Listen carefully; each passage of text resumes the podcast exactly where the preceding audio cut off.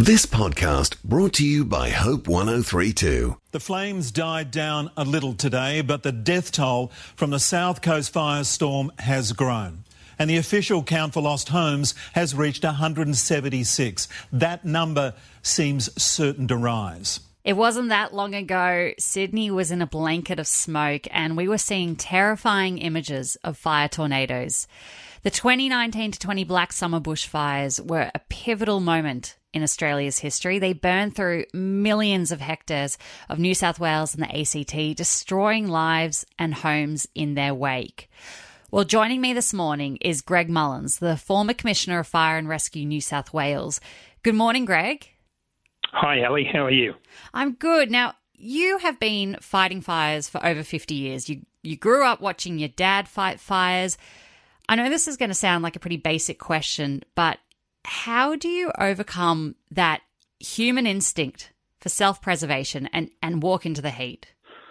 Look, I used to watch Dad, and as I say in my book, he was just so calm. And my first fire was 2nd of October in 1971, was almost exactly 50 years ago. And um, I got a bit frightened at one stage because it was like a jumbo jet was coming towards us up this steep hill. And yeah, he just said, It'll be all right, mate. There's a fire. Go in the house, and if the house catches fire, when the smoke gets thick, just go out on the burnt ground. I've gone, oh my God. But um, he was just so calm. And, and as I learned through my career with fire and rescue over 39 years and now back as a volunteer, when I was a young volunteer, the best fire commanders, um, as a situation gets worse, they get calmer. Not they don't panic and they don't start yelling and waving their arms around. And um, so you just have to keep a level head and understand the physics of the fire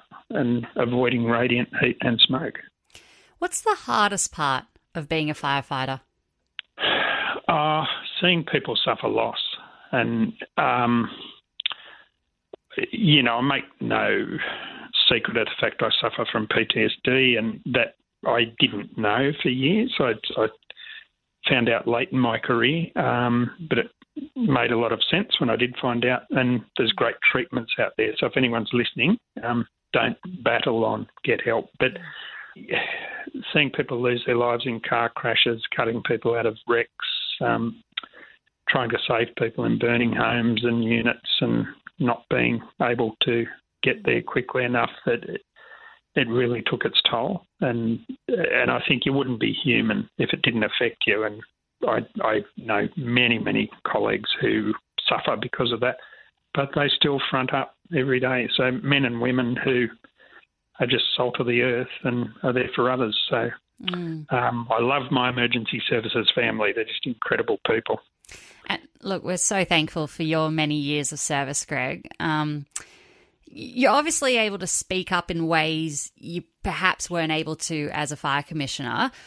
You've got your new book, Firestorm. What's the message you want people to get from this book? Look, the message is that climate change is real. Um, anybody who actually reads the science and then applies it, and in my case, applies it to 50 years of experience of changing, intensifying, and worsening bushfires, knows that this is real. It's not something that might happen in the future. Um, we're in the midst of a climate emergency, and it's imperative that we take action because, as we saw in Black Summer, I've worked with fire services around the world. I think we've got the best firefighters, some of the best arrangements in the world. Mm. Yet we couldn't we couldn't handle what Black Summer threw at us. Um, we had 11 times more homes lost in New South Wales than our worst ever fire season before that, and it's driven entirely by extreme weather, and the extreme weather is driven by a warming planet. So I hope that people will read the book have an aha moment, go, I get it now, yeah. and demand more action on emissions. What about individuals, Greg? What can we do?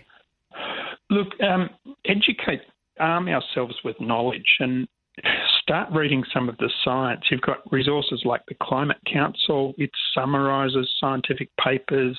Um, don't consume your science by Facebook because uh, mm, it's not really what they call peer reviewed science. It's someone's opinion. And mm.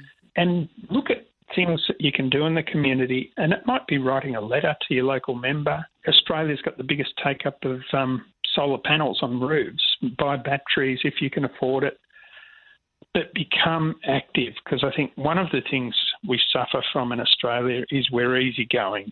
And it's no, she'll be right, mate. Well, she's not going to be right, mate. I can tell you. Um, I dedicate my book to my grandsons because I'm really frightened about the future that they face, and I'm not going to sit on my hands. I'm not going to, you know, in 20, 30 time, years' time when I leave the planet, think back and um, think, oh, I wish I'd done something. No, I'm, I'm going to step up to the mark.